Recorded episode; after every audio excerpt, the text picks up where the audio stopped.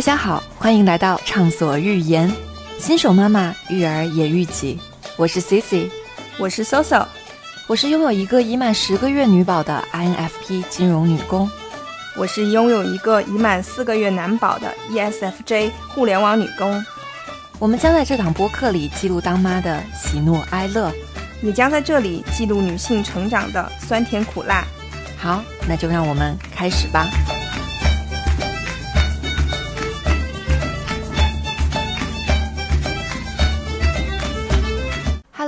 大家好，欢迎来到畅所欲言，我是 Cici，我是 Soso。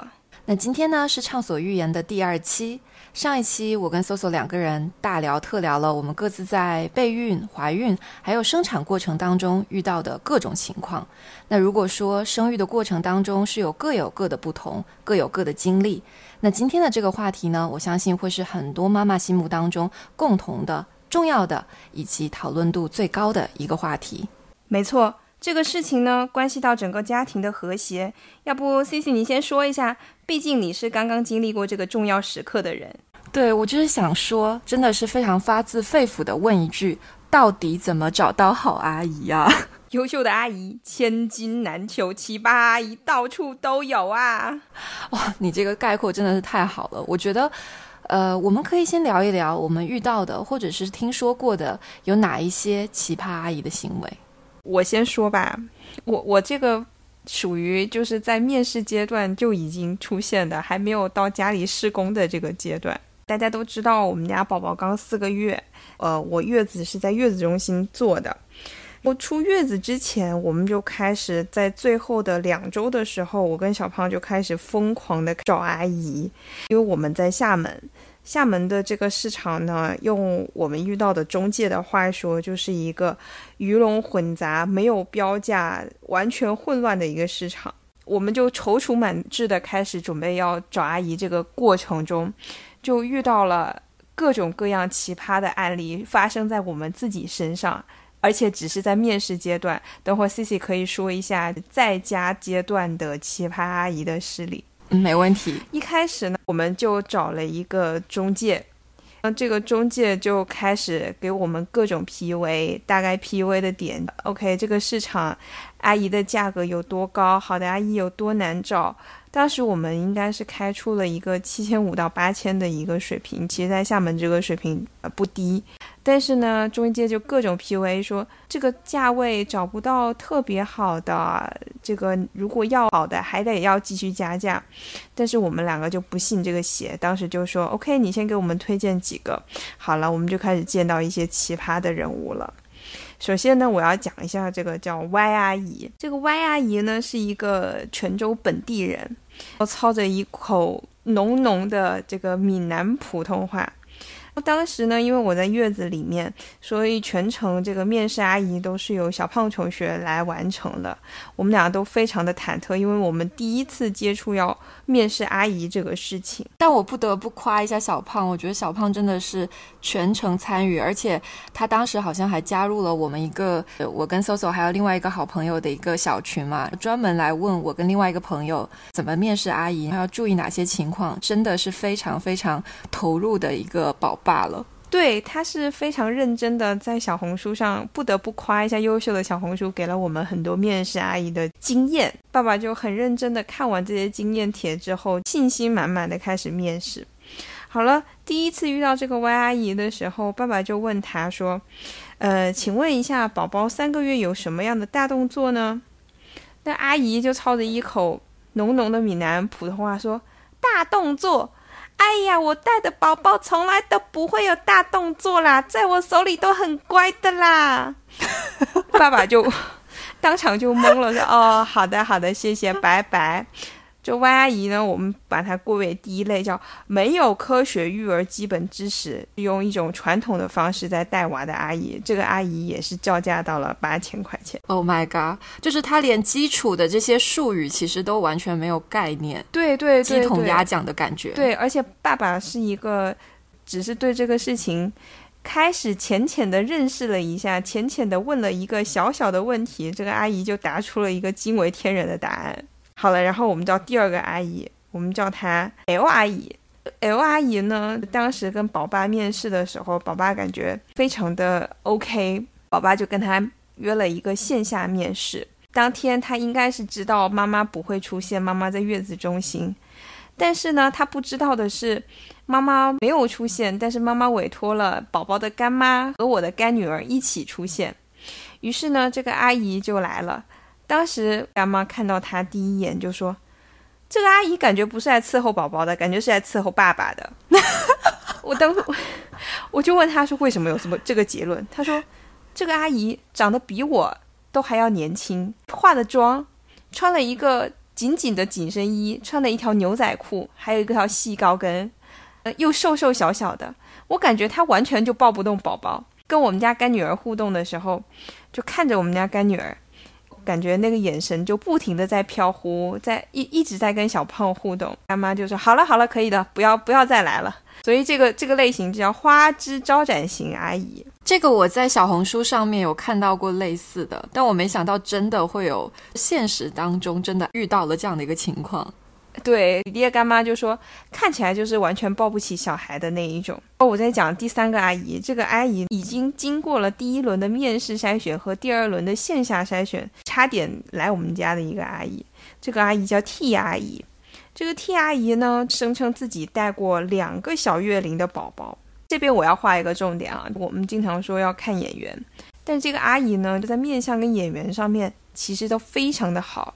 小胖宝宝还有弟弟的干妈都已经见过他，当时我们都觉得说这个人看起来非常的和善。后来我们就让他来月子中心进行一次衔接试工。好了，就在这一天试工的时候，真的是出了大问题。这阿姨不是说她带过两个小月龄的宝宝吗？结果来的时候，第一天下午，我们发现她不会用吸奶器。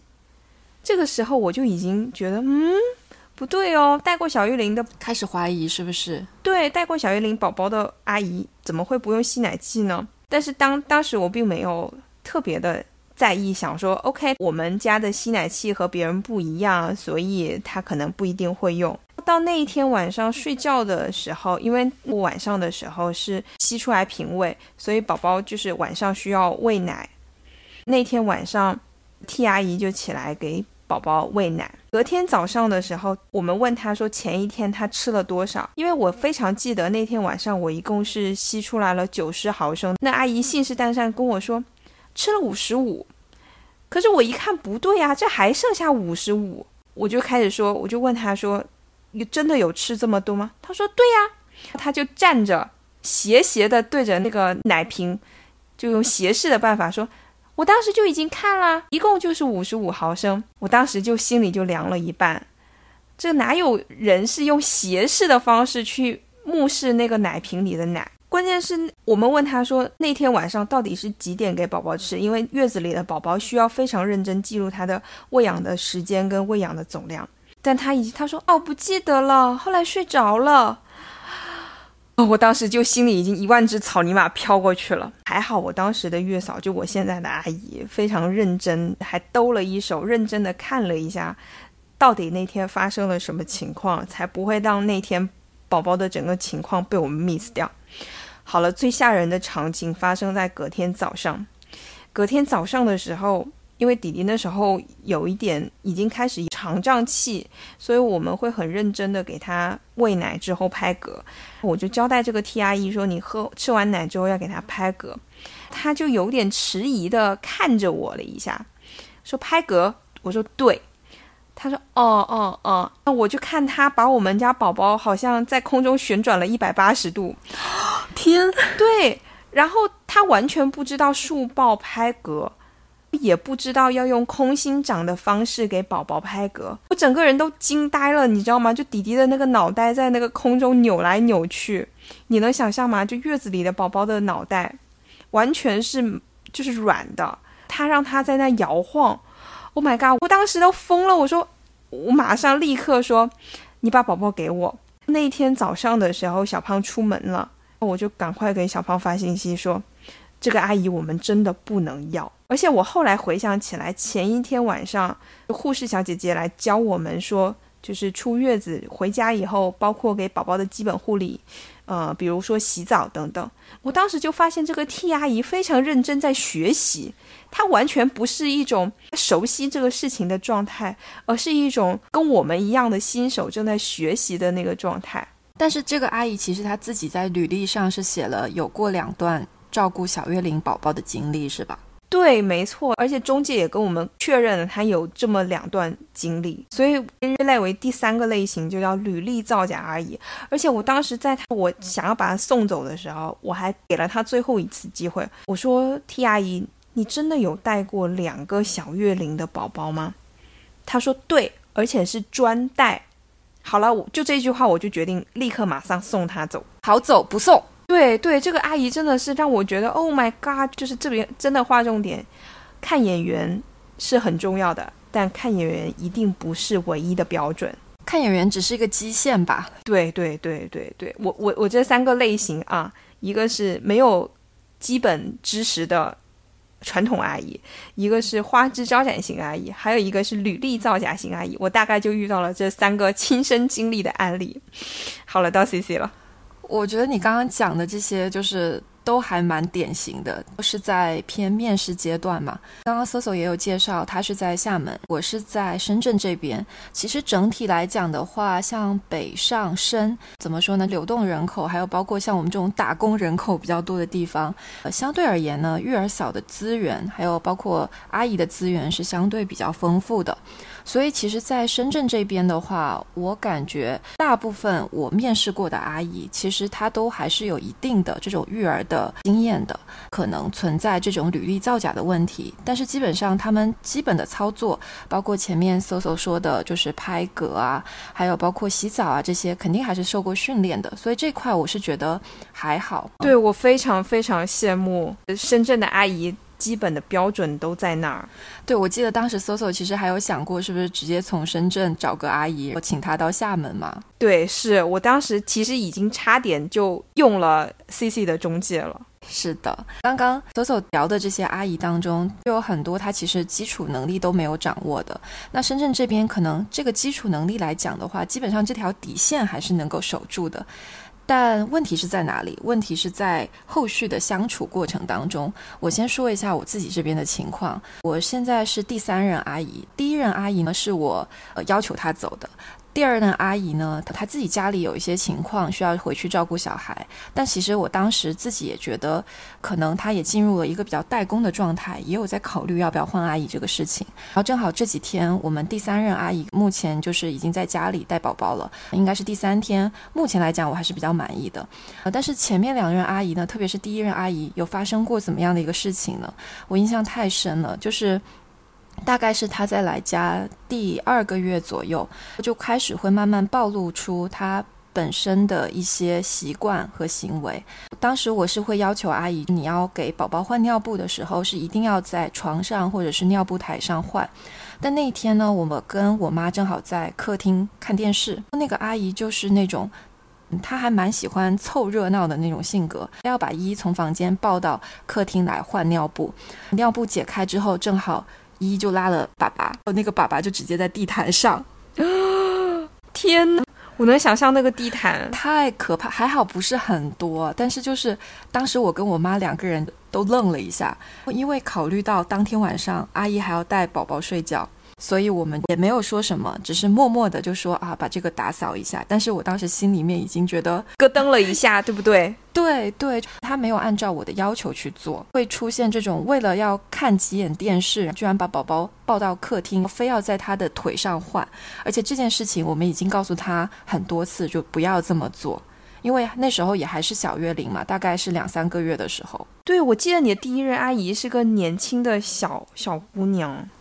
对我第一任阿姨是九零年嘛，比我大一岁。第一任阿姨除了这件事情以外呢，还有一件事情就是让我决定把她请出门的最主要的事情是，她会挑拨家里人的关系。因为我们家是我妈妈跟我婆婆会轮流过来照顾宝宝，那。妈妈跟婆婆她们两个擅长做的事情有些不一样。我婆婆就很会做饭，所以一般来讲，她在呃深圳这边帮忙照顾宝宝的时候，她会做饭，阿姨就带小孩。那我妈妈其实是平常在家也不怎么做饭的人，所以她来深圳的是一般她来带宝宝，阿姨是需要帮忙做一些家务，还有包括做饭的。那这些事情其实我在面试的时候都会跟阿姨去说清楚的。结果这个阿姨来到了，就是。呃，我记得应该是说，我婆婆刚好回去，我妈妈刚好过来，她就会开始跟我妈妈讲一些婆婆的一些事情。然后后来呢，我婆婆过来之后，她也会去跟我婆婆说一些我妈妈的事情，她就在互相之间传递一些错误的信息，试图去分别拉拢他们双方，跟她保持比较好的关系。那还好，我妈妈跟我婆婆其实都怎么说呢，也都是看过各种各样形形色色的人的，所以他们第一时间都跟我说了。这个真的是触碰到我的底线，所以就决定当机立断说一定要换阿姨，请她走人。呃，我这里要给 C C 插一句话，我记得当时 C C 因为这个阿姨，所以整个人情绪大崩溃，甚至到了就是怀疑自己的那个地步。因为这个阿姨甚至会挑拨 C C 和她妈妈互之间的关系，所以 C C 整个人对自己甚至都觉得自己好像。什么的事情就会有一点责备自己，或者是说是那种对自己产生怀疑的那种状态。对，应该是我那一次就在跟 Soso 还有我们一个好朋友三个人的共同群里面，就忍不住发了很多很多，对不对？对对对，而且就是我记得那时候，其实他会让你，呃，让你妈妈的情绪都不是很好，他甚至跟你妈妈吵了一大架，非常夸张。当时就想说，Oh my god！而且那时候我我我可能正准备找阿姨，我所以我就有点焦虑。呃，其实我差点忘了这件事情，还好 Soso 提醒了我。对，确实，因为当时有一次，应该是我正好在忙其他的事情，出门了，回到家之后就发现好像家里的氛围不大对，我就问怎么了，结果他们两个就是同时都在。那种气头上嘛，具体是因为什么事情产生这样的误会，我觉得我也不想再去多聊了。但是就是，其实因为阿姨本身就给整个家庭环境造成了很不好的一个氛围，然后甚至呃，我妈妈也指责了我，就觉得说她已经提醒过我，为什么我没有就是迈出那一步去把阿姨换掉。但坦白来讲，我觉得 Soso 应该可以理解，就是在小月龄的时候，你的第一个阿姨其实就是对你来说，你很难想。去换他，因为你会觉得说宝宝对他有一定的依赖，你就很害怕下一个阿姨如果不能这么熟练的带宝宝，以及如果宝宝比较闹腾，想要找原来的阿姨的话，其实就还蛮麻烦的。我后来换了第二任的阿姨之后，我就觉得真的太香了，该换则换，当机立断。对，当时 C C 崩溃到跟我们说，为什么错的？总是我，当时我都觉得好心疼，为什么有产生这样的一种想法？是的，我现在回想起来还记得那天我在打这些文字的时候，因为我就跟你们说而已。对，是的，是的，因为也没有没办法跟其他人去聊这个事情，历历在目。对，这个是我自己的一个经历，就真的是会影响到你整个家庭的氛围。另外，其实我还听过一些其他朋友吐槽的点，我可以简单的聊一下。来来来，八卦时间到了。第一个要说的是，很多阿姨来到新的雇主家，会有意无意的去说上一家雇主对她多么的好，或者是上一家雇主多么的有钱。其实我的第一任阿姨也有这样子。她就会说哦，上一任，呃，他们家可能就是为了给宝宝煮一个牛肉汤，他会用比如说两斤的牛肉去炖那个汤，肉全部丢掉之类的这种很奇怪的行为。为什么要说这个话？我现在想想，我为什么可以忍他三个月呢？我真的是搞不懂我自己。你们家那个阿姨，说实话很会看脸色。就我们当时去的时候，她就表现得很乖巧。哦，对你见过她是吧？对，任何事情都会来尊重一下。宝宝现在在睡觉，我先去洗澡，可以吗？类似于这样子。当时我觉得，嗯，这个阿姨看起来也很不错的样子。对，这个其实是我妈妈，她其实看人还挺准的。她当时就是说，这个阿姨有点太聪明了，然后又有点小心机。她会在一开始的时候，她知道怎么在你面前表现，但是如果你没有在面前的话，她可能就背地里又做另外一套。这个实际是在后面，可能进入第二个月、第三个月的时候，其实我多多少少就会发现了。然后还听过一个情况是，其实还蛮多阿姨会发生的，会比较大手大脚，就在雇主家，因为都不是自己的东西，她就会比较浪费，比如说随手拿棉柔巾去擦桌子。对，特别是家里的家清用品就会用的特别快。对，是的，我突然想起来，我的第一任阿姨也有一个类似的事情。我我当时我真的又开始怀疑自己了。当时我应该是给自己还有给家里人嘛，就买了洗脸的那个棉柔巾。嗯，他其实没有跟我打招呼，他就自己默默的也拿了一包放在他自己的卫生间。这个实在是有点不太行。对，虽然是很小的一个事情，但是就是你让你会觉得嗯，不是那么的舒服。对对对，是的，是的，我觉得这个我们后面可以聊一下，其实是有一个边界感的东西。对，是的。其他我知道的一些故事，今天其实，在聊这期播客之前，我特地在自己的微信里面搜索了“阿姨”两个字，我就去看我的各种群聊里面出现的故事。还有一个我印象比较深的是，雇主一家他们是要出门旅行，应该是要去香港吧，因为我们在深圳嘛，其实过去香港很方便。阿姨就说。哦，我可以去办香港的签证，暗示雇主他要一起去。Oh my god! Oh my god! 其实我有看到过，然后后来呢？这个阿姨还应该是换掉了。就做得出这样行为的人，他肯定还有其他的一些行为会激怒你。对，怎么会这么的不客气？但其实，在同样一个群里面，我有遇到有一个妈妈，就是很夸自己的阿姨，这真的是非常难得。她是说。这个阿姨让他们非常满意，他也离不开这个阿姨，所以他会主动让阿姨跟他们一起去旅行。但是那种暗示雇主要带他去的这种，就真的是很没有边界感的一种行为。对对，是的，是的。我觉得我我等下也可以。我其实我现在这个阿姨真的我也挺满意的。我觉得我可能有一天就是需要。对，有一天我我可能也会要出去旅行的时候，如果有需要，我可能也会带着他一起去。然后我再说一下最后一个我觉得非常离谱的一个情况，也是我身边的朋友发生的。阿姨把小孩子摔了，这个真的是天好，也是在小月龄的时候，他后来回忆说是自己喂奶喂的太累了，一不小心打了个盹。我觉得这个真的是已经 忍无可忍。我我我真的很难想象，就怎么会把小孩给摔到？就小朋友如果说是他会。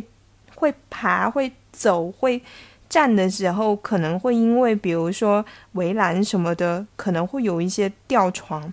但是小月龄怎么会掉床呢？后来我朋友跟我说，其实就是对他来说，他也很难接受，因为那个时候应该应该也是在满月左右，才一个月左右的小宝宝。天哪！当时他们还紧急送到医院去做检查。我当时听了，我就我也是。感觉心一沉，太难受了。这个就是我大概知道的，还有包括我自己亲身经历的一些奇葩阿姨的行为。我觉得要不索索你也分享一下你现在的阿姨非常戳中你的点，给大家一点信心。不然我觉得我们传递太多负能量了。可以，可以。我我们现在这个阿姨就真的就是不能说她一百分，但是八十五分以上的是肯定有的。这个阿姨呢，是我。月子中心的月嫂，我把我的月嫂给挖回来了，因为当时不是刚才有讲到说那个 T 阿姨嘛，我当天就把 T 阿姨送走了。但是 suppose 那一天就是隔天我们就要回家了，而且我在月子里那时候可能激素掉的比较厉害，我就打电话给小胖哭，我说怎么办？我们没有阿姨了，回家我们照顾不好弟弟怎么办？我小胖就当机立断去找我们现在的这个阿姨谈。其实我们月子里面有跟这个阿姨聊过几次，阿姨就说：“她说第一是那个月子中心有给她交社保，会有一些粘性在那里，所以她当时没有考虑。第二是说当时弟弟可能出现了一些月子里出现一些小小的便秘的情况。”他非常诚恳的跟我说：“他说他很怕带不好弟弟。第三，可能是还有一些经济上的考虑。”然后那一天，小胖就拿着有一种就是我一定会打动他的那种勇气跟信心去找他聊。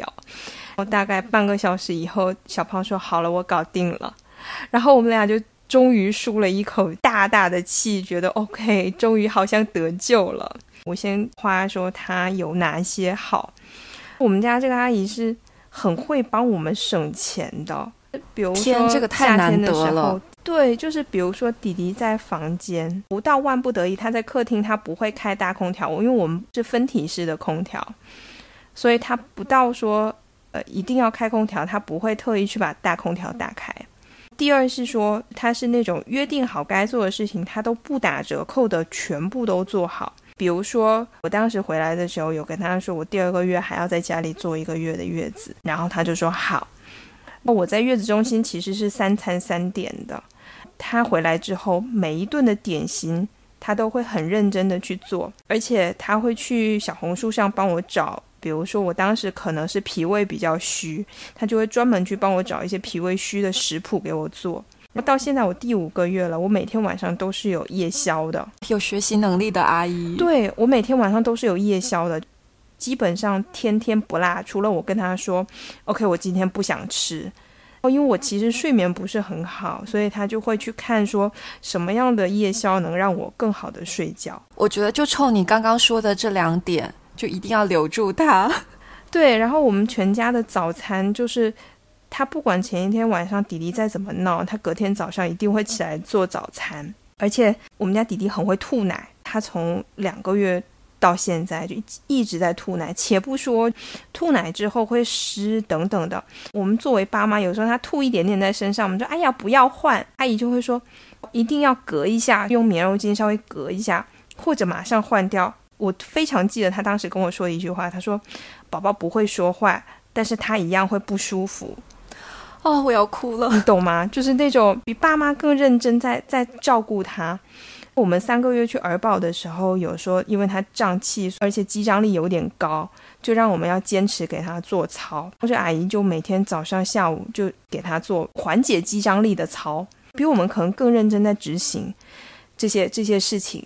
包括说弟弟每天要洗澡，我们有时候可能说啊，今天可能时间不对啊，就不要洗了。但是阿姨就会坚持说，哦，宝宝因为夏天很难受，所以一定要洗。还有他当时红屁屁的时候，一点点红屁屁，他就开始很操心，一定要抹药膏，要给他晾屁屁。所以弟弟到现在没有红过屁屁，也没有长过口水疹。那真的很难得。我记得你有发过弟弟晾屁屁的那个照片。对，然后包括说，我们家弟弟的玩具，他可能差不多两三天就全部都要洗一次。他的那个爬行垫，每天早上都要擦一次。还有弟弟的手，因为他现在开始开始很强的口欲期，我们家阿姨追着他，每天追着他擦手。所以真的觉得，我觉得用心和这种不打折扣的执行力是我觉得非常非常重要的。再来讲一个，就是我觉得他不计较。比如说，我们家早餐的时候会吃一些面点，类似于豆浆加鸡蛋加面点。之前我都是会买现成的面点让他蒸。有一次，他就主动说：“嗯，其实我可以做一点包子，你知道吗？”我们家阿姨就开始 是主动对他说：“我我在家里会做一点韭菜饼跟包子。”我们就过上了阿姨帮我们做韭菜饼跟包子的生活，你你懂吗？自己家做的。特别好吃，是的，这个真的太难得了。因为厦门其实会做面点的还真的是比较少的。对我们家阿姨是湖北人，而且她也是之前才学会的。其实她大可以不告诉我们这个点，但是她说了，就觉得我真的觉得还蛮感动的。再来一个，就是我刚刚有讲的说，我觉得我们家阿姨边界感非常的强。在家里的时候，比如说水果，你不邀请她吃，她不会主动吃。她是非常知道自己应该怎么做。和雇主给我什么，可能是额外的一个部分，他不会觉得那个东西是应该的。要拿东西之前都要跟我们问说：“哎，这个东西我可以用一下吗？”所以，我真的觉得这点上也真的非常棒。包括说那个刚才讲到那个什么，呃，去暗示雇主一起去香港的那个阿姨，在我们这里真的完全不存在。当然，我们家阿姨也有自己，我刚才讲说她八十五分嘛，剩下的十五分。其实他也有一些呃比较，可能就是看看，其实看个人你在不在意。比如说我们家阿姨是一个比较有主见的人，她对小朋友很用心，所以呢，她也会有一些自己的想法。比如说前一段可能很热，他会给小朋友喂一点水，但是呢，他没有跟我先打好招呼说他要给小朋友喂水，那我可能会有一点点介意。对，因为其实像崔玉涛也说六个月前不用喝水嘛。对对对，但是他当时就是基于说夏天一直流汗的考虑，这个我也可以理解，而且喂了也不多，就十毫升。但是我觉得就是他需要还是要跟我商量一下这个事情。然后第二个就是说，呃，应该有发生过两次，不是特别多，就是弟弟可能会闹一整个晚上。月子里有发生过一次，前一段还有发生过一次。他闹了一整个晚上之后，到可能凌晨四五点钟的时候，人的情绪其实很崩溃了。弟弟在那边哭的时候，我就出去，我说怎么啦？阿姨就会有情绪发泄在我身上，大概就是说他一直哭或者是怎么样。但是很很搞笑的是，我就把弟弟接过来，接到我身边，我说好，那你去睡一会儿，我来带这样子。我就开始给弟弟喂奶，大概一个小时以后。我们家阿姨可能睡了一觉，然后她就噔的爬起来就过来，然后就情绪就恢复了，就说：“我我把她抱走，你赶快休息。”她可能会有一个身体的劳累导致她情绪积累到一个点需要释放，但是释放了之后她又好了，但是她那个情绪不会发泄在小朋友身上，她可能其实也是人之常情。没错没错，我也是这么理解的。我月子中心有一个小姐妹，她说其实阿姨也是人。而且他是一个陌生人，去到你们家这么多人的这种监视的环境下，其实挺不容易的。让我要多一些宽容跟理解。对对，所以我不完全把它归类到不好的那个部分，我只是觉得说，OK，这个地方可能可以改进一些，但是我已经非常满意了。明白。其实你刚刚在聊的时候，我就在想我的第二任阿姨。呃，其实我因为前面的部分。可能我吐槽比较多都是第一任啊。整体上来讲，其实除了最后的可能大概有十多天的时间，或者说二十多天的时间，稍微呃有一些让我觉得比较不满的地方。其实前面他做的还是比较好的。我比较喜欢他的一点就是他的学习能力特别强，因为我们家电器比较多，基本上跟他说过一遍之后，他就能立马记住怎么去操作。另外还有一点就是，比如说我说。呃，好像看到了 B 站或者小红书有什么面点，感觉好像蛮好吃的，我就直接发给他，他就可以自己学着做。包括后来其实到了宝宝辅食的阶段，我们现在早餐其实宝宝就会吃一点馒头啊，然后我就说可能吃馒头会不会吃腻，要不给他做点奶黄包，也是一篇小红书丢给他，他就立马做出来。我觉得学习能力这件事情真的还挺难得的。另外一件事情就是，我们家阿姨也是属于比较有耐心吧。第二任阿姨，因为有一段时间，就是因为宝宝在长牙，口水就比较多，也是会有一点点那种口水疹的那个趋势。基本上每隔一个小时就会给宝宝涂一层纽强，我再加上一层凡士林，所以就是整个呵护的情况也是还挺好的。对，我们现在就在那个阶段。然后呢，就是我刚才不是说要擦手吗？擦完手之后，他就会涂纽墙，一天要重复 n 遍这个过程。我觉得预防宝宝的很多皮肤的问题，其实是在于要勤涂，或者是说要勤清洁。然后这件事情上来讲的话，其实就是需要阿姨的耐心，跟阿姨要对自己有要求，不要说等到我们提醒才去做，而是要持续的去做这件事情。对，没错，没错。我们现在还有，比如说弟弟的呃指甲长得很快，又不好剪，但是不剪的话，他很容易抓伤自己，所以阿姨就两三天就要剪一次弟弟的指甲，所以我觉得真的还挺难得的。我接下来想问 C C，其实。你作为一个已经有过三次找阿姨经验的人，你在找阿姨上面有没有什么要给我们听众一些 tips？我觉得太多了，或者说总 那我说一点，就是我觉得最重要的就是找阿姨要树立正确的心态。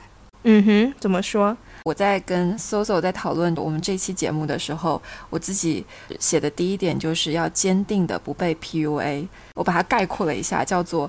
中介千千万万家，就是不差你这家；阿姨千千万万个，不必非得就是他。我觉得这两句话是呃，C C 找阿姨的血泪史。真的，就是因为我也是在月子中心做的月子嘛。离开月子中心前找第一任阿姨的时候，真的是会非常非常的焦虑。那个时候，我其实是特别感谢我有两个朋友的提醒。第一个朋友的提醒是跟我说，他说他有观察过，有一些从小到大都是阿姨带大，父母参与比较少的小孩子，他其实是会容易有一种知道说阿姨是服务于他，长大以后就很容易去呃指挥阿姨，或者说对阿姨不是很尊敬的这种情况。所以他当时就跟我说，是有了阿姨之后，最好还是每周要让阿姨休息一天，自己去独立的带娃。一方面的话，其实是能够让宝宝他跟你的连接会更紧密。另外的话，就是说，其实你是不怕阿姨她可能有一些变动，或者说她想要加工资的一些这种倾向。同时呢，阿姨其实也会规矩一点。这里我其实还想插一句，就是我觉得每周确实要自己带一天娃。就这里面除了刚才 C C 讲的那几个因素之外，还有我想补充，嗯，其实你在带这一天的时候。啊，你会更认真的去观察他的一些身体呀、言行啊，还有认知上的一些问题，更容易的去发现，呃，哪一些地方其实可以提升跟改进。我前一段身体陆续恢复之后，我就开始可能一周带他一天或一天多的这个节奏，会发现说他身上可能长了些什么东西，或者是说他可能需要在认知上或者大运动上，比如说他右边。翻身比较溜，但左边不太会翻，或者他的肌张力左脚比较厉害，呃，这些东西其实真的是妈妈可能更更容易发现一些，所以我觉得这也是一种日常带娃中可以去需要去矫正的部分，可以其实可以通过这一天去矫正。对，就是因为我觉得，其实给阿姨的定位还是更多的是一个帮手吧。养育小孩这件事情，其实父母还是要付出更多的，这样对于宝宝整体的，不管是身体或者是心理的成长，我觉得也是会更好一些。是的，是的，这这点我真的非常的有感悟。对，这个可能是我刚刚提到第一位朋友给我的一个建议嘛。第二个朋友给我的建议，他是说，其实中介有很多，不一定要在同一家上吊死，以及阿姨的选择也有很多，该换的时候就换。可能大家也听了我刚刚在讲第一任阿姨的这个奇葩的故事的时候，现在我回想起来，我的忍耐度也有点太高了。对，真的会被他气哭，我真的很心疼。对，而且其实给阿姨的工资其实真的还挺高的。在这种情况下，真的你就会很生气。我怎么会怎么会请了一尊佛在家里，我还得供着他？刚刚提到就是说不要太将就，不好的时候就应该去换嘛。这边当中有一个小小的一个 tip，就是我第一次要跟第一任阿姨沟通。要请他离开的时候，其实我也蛮忐忑的。我是一个性格上不是特别强势的人，我当时还特意在小红书上面查了一下，怎么去沟通这件事情会比较，怎么说呢？不会让这个情况变得比较尴尬。当时有一个说法，我觉得特别有道理。你要换的时候，注意就是前期的时候还是要表现的比较正常，或者是说不要让。阿姨察觉你有想换她的这个想法，想要沟通去请他离开的时候，一定是当场说就当场走，千万不要说前一天晚上跟他讲，第二天早上才会走。这个倒不是说担心阿姨会做哪些事情，只是说，呃，你可能心里面会觉得我今天晚上沟通好了，他会不会？没有带好宝宝，我就会徒增很多不必要的烦恼吧。简单说，就是那个晚上你会睡不着觉。对，是的。其实，我觉得可能对于我们来讲是第一次开口嘛，但是其实对于阿姨来讲，可能是很平常的一件事情了，因为他们也可能经历了很多不同的雇主，所以真的没有必要说拉不下脸或者是怎么样。不过这里我想问一下，说，呃，如果说你你当场跟他说让他当场走的时候，那你的。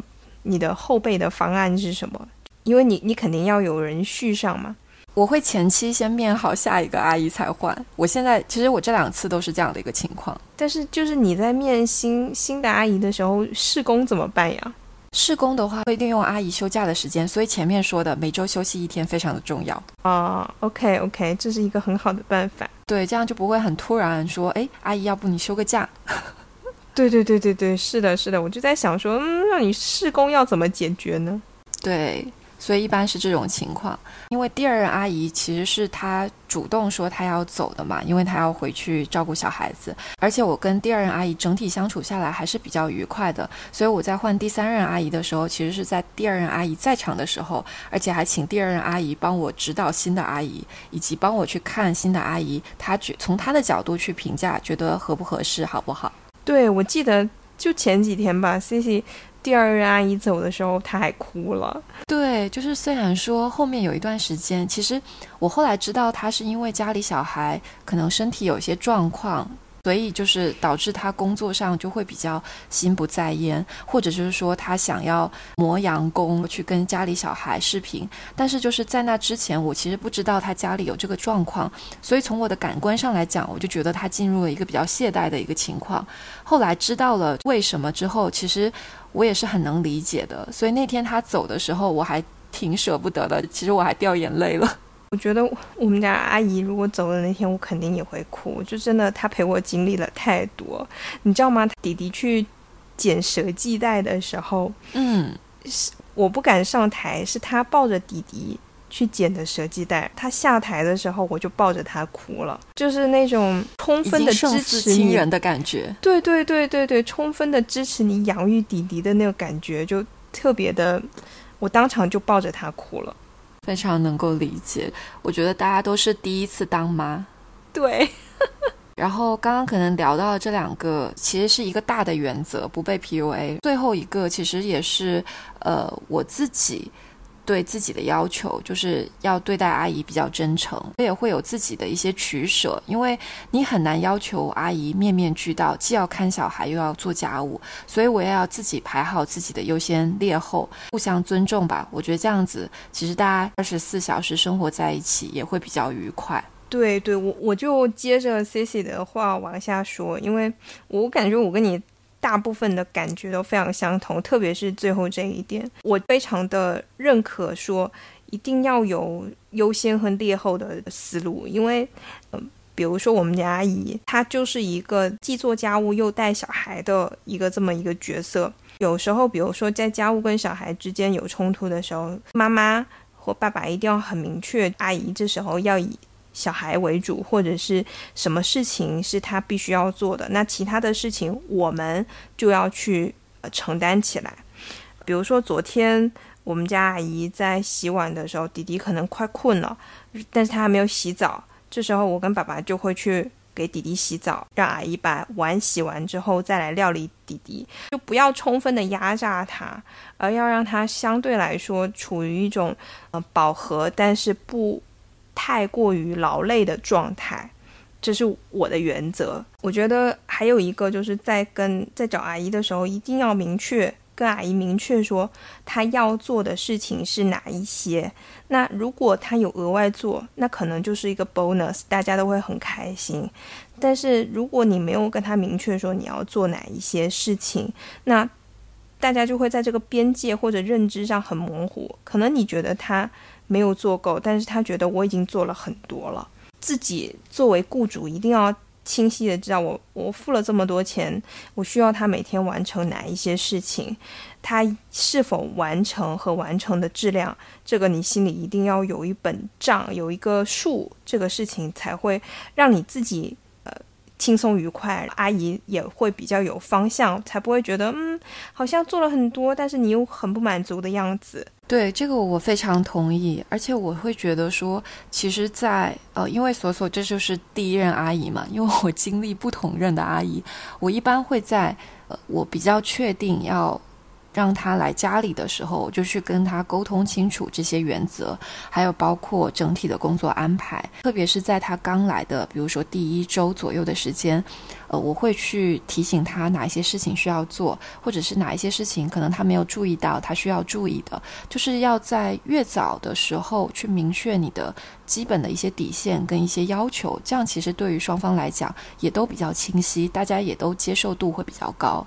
对，然后我还补一个，就是我觉得，呃，我比较喜欢那种比较有童心的阿姨，很愿意跟小朋友说话聊天的那种。像我跟小胖就是对着我们家弟弟只会傻笑逗乐他，但是其实很需要有人大人跟小朋友去说话聊天、讲故事、唱歌。我们家阿姨就一个人可以对着不会说话的宝宝可以讲半个小时以上的话。所以这其实是对弟弟非常重要的一种，不管是语言或者是社交方面的启蒙。对这一点，我我确实还蛮感谢他的。对这个我也非常同意。嗯，因为我我们家宝宝现在是十个月嘛，马上就到了一个学习说话的一个阶段，所以这次其实第三任阿姨我在挑选的过程当中，一个是非常注意他的普通话的一个标准程度，另外一个其实就是比较希望阿姨是比较会跟宝宝互动，能够去不停的跟宝宝说话做输入的。所以目前来讲，其实跟新的阿姨相处的，可能这两。三天吧，我觉得整体还是比较符合我的预期的。越换越熟练了，对我现在已经不怕了。在跟这些中介打交道的过程中，有没有什么什么宝典要跟大家传授一下？我们刚刚其实忘了去讲一个整个找阿姨的这个过程嘛，就一般你会先跟中介沟通，中介就会给你发很多很多阿姨的一些资料，那你可能去挑个别的。进入到视频面试的这样的一些呃阿姨，跟他们面试之后呢，再挑一些个别的阿姨到家里去试工，或者是像 Soso 讲的，就可能线下再面试一下或者见个面，还会到你去签订合同啊，阿姨到住家的这样的一个阶段。所以其实从怎么讲，中介的这个环节也是非常重要的，因为它是起到呃连接我们跟阿姨的这样的一个桥梁，但是。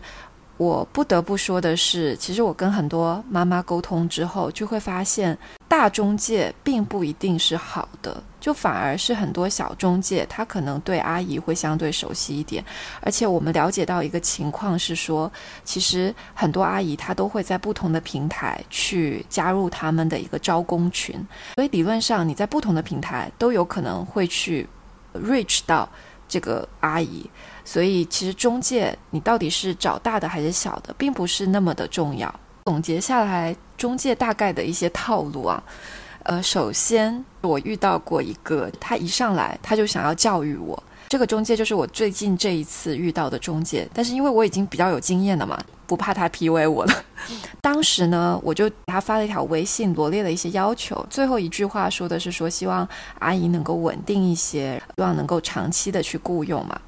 中介就回了我一句话说：“阿姨是不是稳定，其实和雇主本身也有很大的关系。要将心比心，也要管理你自己家里人、老人的一些预期。”就他一上来说这句话，我就觉得，嗯，算了吧，我也没有想跟你聊很多，上来就已经想用气势上压倒你了。对，就是如果说在坐月子期间找第一任阿姨时候的我的话，那我可能一下子就会紧张，我就开始想，哦，对对对对对，一定要处理好这些关系。但其实说实话，就是。当你像遇到我这种情况换到第三任阿姨的时候，你就已经发现他们大概会说哪一些话，以及他们就是想要管控你的预期。因为一旦他给你派了第一个阿姨之后，其实后面如果说你不是特别满意的话，他也要负责你再帮你换新的阿姨的嘛。对他们来讲，最好的方式就是派了一任阿姨，收到了这个中介费之后，就不需要再继续服务了。那样对他们来说肯定是最省心的。第二个比较常见的说辞。因为我刚刚提到，你跟中介沟通完你的要求、你的基本的工资水平之后，他就会给你推荐一些阿姨。基本上所有的中介都会先给你推一个在你心理价位当中比较一般的候选人。对，非常的，他每次都先给你说这个价位找不到什么好阿姨，就塞给我们一些就真的歪瓜裂枣的。人，然后告诉你说，哦，你可能要适当的提高你的这个薪资水平。对，是的，我第一任跟第二任阿姨是在同一个中介找的嘛。其实她已经算是相对比较高的。一开始她跟我说，她那边最低档的阿姨是九千块钱。我想说，九千块钱其实也不低了。他就给我推了两三个人面试，而且都是信誓旦旦的跟我说，啊，这个阿姨我非常熟，她的技能非常好，在我手上接过很多单，老实本分。我面试下来就觉得。嗯，要么是觉得他好像，呃，反正就是 anyway，我觉得面试上就不是很 OK。这个时候他就会跟你说，啊，这个价位段的阿姨素质大概就是这样子的。如果要符合你的要求的话，那我建议你再加一下到下一档。所以我前两任阿姨其实薪资已经开到一万块钱，后来跟很多其他的宝妈交流，还是属于偏高的这样的一个价位段了。还有其他我遇到的情况，可能再简单讲一下。一般他们就会说：“哎呀，你现在要找的是育儿嫂，育儿嫂照顾宝宝是第一位的，最好是不要做任何的家务，因为她要保护宝宝的安全。”哦不，我我我非常认真的想要打断这个这个话，就是阿姨一定要多少多多少少能做点家务，或者是说你在跟她聊的时候一定要说你要做家务。那后面如果说假如不做家务的时候，那是雇主的一种对阿姨的松绑减负。但是如果你确实有需要的时候，是需要他帮忙做一点家务的。所以，其实我觉得专带这个事情，我自己个人是觉得专带并不是一个特别好的选择。对，如果说阿姨是专门带小孩的话，那就意味着，要么你还要再帮他找一个阿姨给他负责。做饭的事情，或者就是说，一般也会有家里的老人过来帮忙嘛。我坦白来讲，我自己如果说看到阿姨在陪宝宝玩，自己的不管是妈妈还是婆婆要承担很多很多的家务的话，那其实我心理上会非常非常的不平衡。就对我来说，那我感觉就是给家里人增添的负担。那我请这个阿姨的话，其实就会让我觉得好像性价比不是很高，或者是说付出跟收益不成比例。对，就有一种，那与其这样，我还不如请一个家务阿姨，家里的老人老人带小孩就行了。哦，最后可能我再简单讲一下，我还遇到了两种中介的套路，一种就是说，他会带你看上了某一个阿姨还在犹豫的时候，他就会截个图，就是那种微信的聊天图，说，哎呀，你看别人家也看上这个阿姨的，你得赶紧定下来，催促你快点做决定。然后还有一种情况是说，你要先交一笔定金，才能让阿姨去你那边试工，不然怎么让阿姨知道你的诚意？我觉得也是非常 ridiculous。对，呃，阿姨到期之后续约还要交中介费，就美其名曰有保障。其实我们自自己稍微懂一点法务都知道，说阿姨跟中介其实也不是劳动合同的关系，没有什么约束力的。如果自己真的担心的话，反而是跟阿姨签一个劳务服务的合同免责，再补一个意外保险就好了。实在不放心，你就再给他补一个医疗险。所谓中介给你 PUA 说为什么要交这个中介费的时候，其实可以这么做。这个是一个比较好的一个方式。大概的，我们接触到的这种中介的套路就是这样子。可能我最后的建议就是，当你找阿姨的时候，你可以同时接触比较多家不同的中介，让他们分别给你推阿姨。我觉得这个是一个比较好的方式，让你不会被。其中某一个中介 PUA，要相信市场上的供给还是相对比较充足的，至少在深圳来讲。对我真的特别羡慕北上广深这样的大城市，在家政这个行业里面已经有自己的一个标准跟规范，基本上能达到这个门槛的就已经基本具备了一定的素质，所以我真的非常呼吁。二线城市家政行业的发展能够蒸蒸日上，这个是所有的妈妈们都所期待的。对，所以我想问说，我们在面一个阿姨的时候，大概会用什么样的问题或什么样的方式去跟她沟通？我觉得我基本上会有一些固定的问题。从我的角度，我在面试的过程当中，主要会看三个方面。呃，第一个非常直接的就是。演员怎么样啊？普通话怎么样啊？这种其实基本上第一眼就能够辨别出来。第二方面的话，其实我就是想看一下他过去的履历有没有造假，或者是说他对于带宝宝这件事情到底有没有掌握一些实际的一些能力。这个层面上来讲的话，我就会问一些。呃，比较固定的问题，比如说像啊，比如说你之前带过哪些宝宝，一天的作息会怎么安排，会做怎么样的辅食啊？大概有哪一些？有没有带过那种不是很好护理的宝宝？如果要和宝宝互动的话，会做哪一些事情？抛出这些问题的话，其实阿姨的第一次回答并不是非常的重要，因为其实基本上这些他们都有一些套路啊或模板可以回答，固定的模板。对，是的，这些其实中介都会给他们培训的。我比较看重的是，他回答完第一个问题之后，比如说他说他会陪宝宝看绘本。那我就会追着问他之前读的比较多的绘本是什么呀？如果说是中介培训的话，其实他真的会没有概念，不知道有哪一些绘本。我也可以大概知道他之前带的宝宝大概读的是哪一类型的书。或者说他会提到说哦，之前有帮宝宝做过湿疹的一些护理什么的，我就会问他说，那你具体用了什么药膏？一天涂几次？最多涂几天？有哪些要注意的？一定要去问很多细节的东西，去深挖，来保证这个阿姨她其实在经验上是经得起推敲的。这里其实我要帮今天没有上线的主播小胖带到三句话。小胖真的是他用自己的专业啊。来很好的检查各种阿姨的履历情况，这一点其实我们也是听他讲过了很多次的故事，非常的精彩。对，其实小胖今天本来 suppose 是要上播的，但是他觉得自己嗯还没有到出场的时候，需要大家盛情邀请，对不对？对，可能是需要有更多的铺垫，因为小胖以前是个警察。所以小胖在看这个跟跟阿姨视频聊天的过程中，就有一种就是在用一种和蔼可亲的方式在审犯人，他就会反复的去。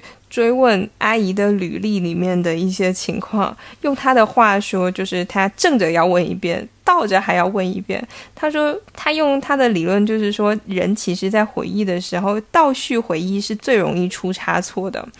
比如说，你问他说啊，你做过哪几任，分别是什么时间？再问他两个问题，再回去问说，你当时是。呃，哪一年在哪里做过什么？他说很容易在通过倒叙时间倒叙问的时候，很容易就问出来那个 bug 的地方。这个真的是刑侦手段了。对对对对对，而且是有一种互相心理战的感觉。他说当时就能看到视频里的阿姨们眼神不停的在飘忽，正在回忆。然后第二个就是他。开发的一种模式叫做要前雇主的推荐信，不限于微信、短信、打电话，而任何的形式。然后还有一个要去盘问，比如说每个月的护理重点跟应对的方式。比如说宝爸宝妈就会把每个月的这个护理的重点去跟阿姨对一下。第一是你心里有个答案，我看他的答案是什么，以及他的应对方式是什么。这个是小胖同学告诉我的，他当时是这么做的。我记得当时小胖一下子就排除了很多履历造假的阿姨。当时那一阵子，他还经常在我们群里面就说啊，这个阿姨又造假，那个阿姨又造假。对，是的，是的。而且关键是，当时我我刚才前面讲的那个三种典型的阿姨，甚至是在这些排除了。造假案例之后留下来的三个，依然是三个歪瓜裂枣。对，真的是非常艰难找到一个好的阿姨来讲。我想问说，就是你觉得，我们比如说我们找到了阿姨之后，你还会做哪一些管理的动作？后续的你跟她相处过程中，怎么样去让她按照你的思路去照顾宝宝？其实我基本上会提的有几个基础的要求嘛，一个是我们前面已经聊过了。阿姨的工作啊，还有作息，其实在一开始的时候就要比较清晰和明确的跟她提出来。另外一个，我也会去跟她说，我比较看重的几点，比较基本的一些要求跟原则。一个是说。呃，比如说，我是非常看重这个家庭隐私的，所以要求他不要议论，不要八卦，因为你知道的，有的时候阿姨带小朋友出去嘛，楼下其实就会有很多小月龄的宝宝聚集，那这个时候其实就是阿姨们八卦雇主的时间。对，所以这个点上，我跟每一任阿姨都会去提，要求他们不议论、不八卦。但其实后来我用了更，怎么说呢？更更物理上的一些方式拒绝这种现象，基本上是由家人带宝宝出去，阿姨基本上就没怎么带宝宝下楼了。我想问一下，你们家宝宝大概出门的时间，就是下楼的时间？呃，一般来讲，我们是早上和下午各会出去至少一个小时。所以一般都会在，因为现在我们宝宝已经吃辅食了嘛，刚好都会是在阿姨需要准备辅食的时候。但是早上的时间你们起得来吗？我们现在非常现实的问题就是早上起不来。我可能不一定起得来，但是一般姥姥跟奶奶是可以的。哦，对对对，是的，是的。所以，我我们现在就是早上的时候，基本上是阿姨带下楼，然后下午的那一次，基本上会是以我们自己家里人带下楼为主。对，其实我们在小月龄还没有吃辅食的阶段，阿姨带下去其实也是相对比较多的。只是后来就是出门的时间跟辅食也正好撞上了，所以我就觉得也刚好，我阿姨在家里 做辅食就好了。不过这不八卦不议论这个事情是雇主都非常的介意的事情，但是其实挺难避免的。对，但是我是觉得说一定要去强调这个事情。嗯，没错。其他的一些原则，我一定会强调的是说，比如说我最看重的肯定是宝宝的安全是第一位的，要求他要耐心陪伴。有一些时候，其实，比如说现在宝宝个头比较大、比较重的时候，如果他洗屁屁啊，或者是洗澡啊，有任何需要帮忙的时候，一定就不要不好意思，要第一时间通知我，或者是通知姥姥或奶奶。陪宝宝的期间。不可以玩手机。有任何的一些情况，包括不管是宝宝的他整体的一些生长发育的一些情况，或者是说跟家里长辈相处的一些问题，都要第一时间跟我去沟通。如果有问题的话，没错，我觉得这个点上我也是这么做的，就是因为我才是雇主嘛，就有什么问题还是跟雇主沟通，而不是通过。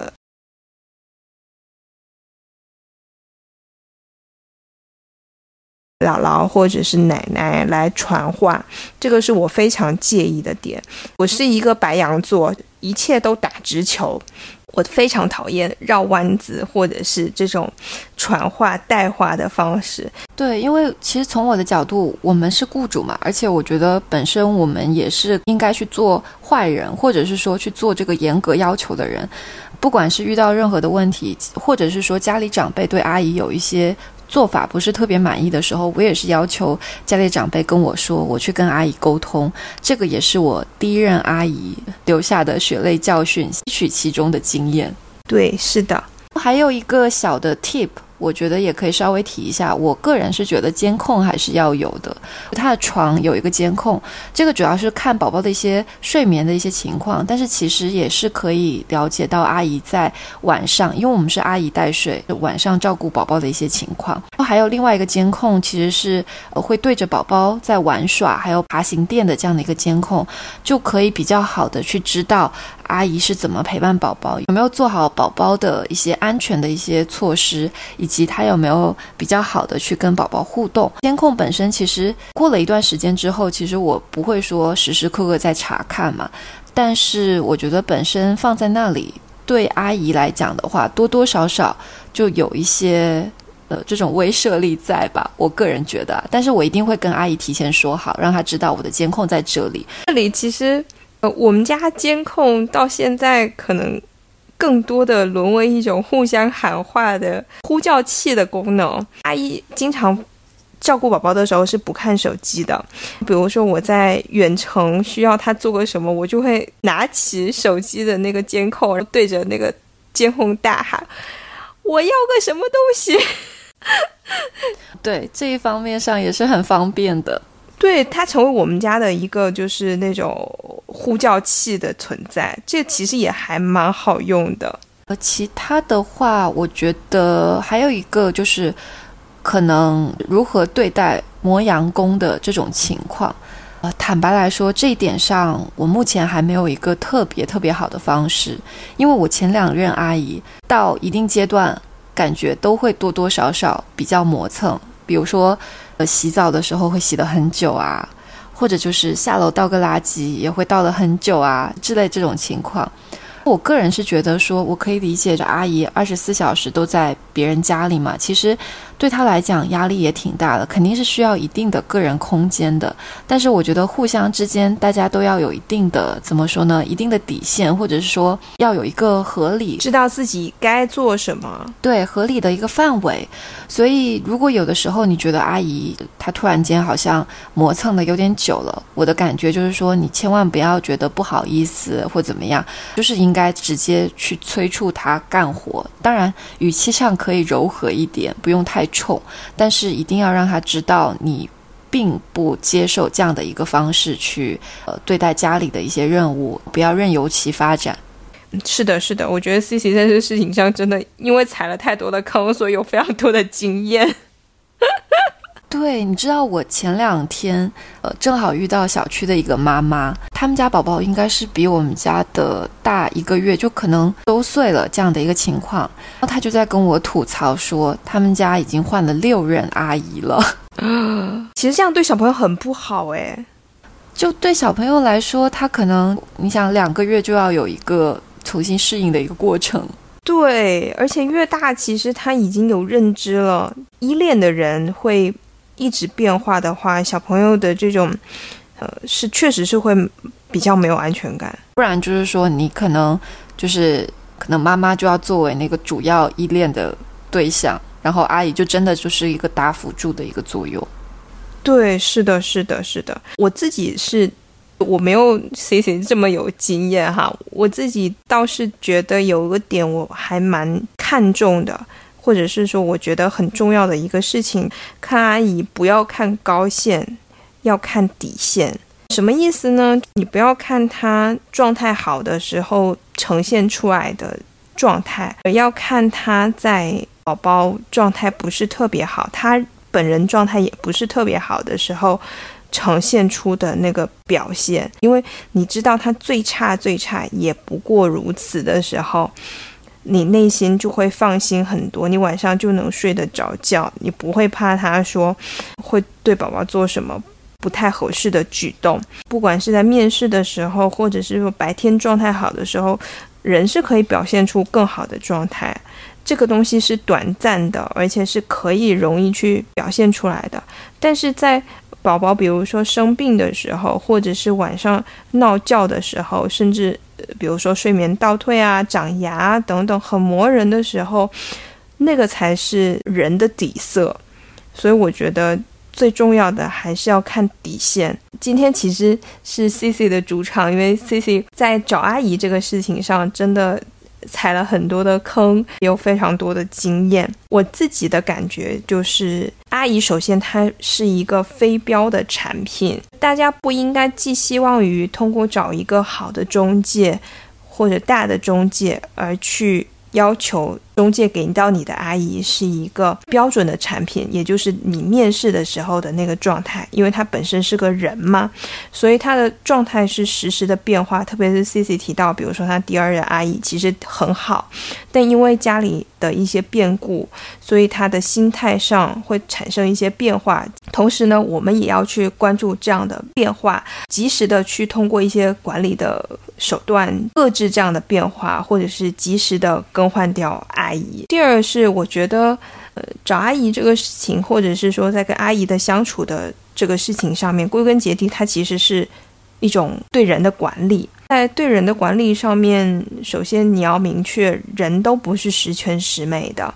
呃，你不能要求他所有事情都做到百分百，或者是说他每一个时刻都是很完美的，这是不可能的。所以你心里一定要有一杆秤，什么东西对你来说是最重要的？当他把最重要的事情能做到百分之八九十，剩下的事情你可以舍弃的是哪一些？在这个中间找到一个平衡，用人之长。我觉得这个这个是很关键的。第三是，我觉得不管这个阿姨多优秀，呃，我们作为爸爸妈妈一定不要做甩手掌柜，因为你才能最了解自己的宝宝，这个是永远都无法取代的。当你不是甩手掌柜的时候，阿姨就能知道说。有所忌惮，就知道说，OK，雇主是有认真在看我在做些什么的，在这个过程中，他才能知道你的底线，才能知道说什么事情是我一定不能做的，做了这个事情，我可能会丢了这份工作。以上是我对 C C 同学和我这些小小的经验的一些总结。我可能稍微稍微再补充最后一点，其实我觉得对于很多新手妈妈来讲，在找阿姨的过程当中，因为我自己经历过嘛，就真的会非常的忐忑，非常的紧张。其实现在。大家不管是从小红书啊、B 站啊，或者是抖音啊这些渠道公开的一些分享，还有包括其实很多私域的这种母婴群，还有包括像医生资源，其实是有很多途径让我们去学习很多育儿知识的。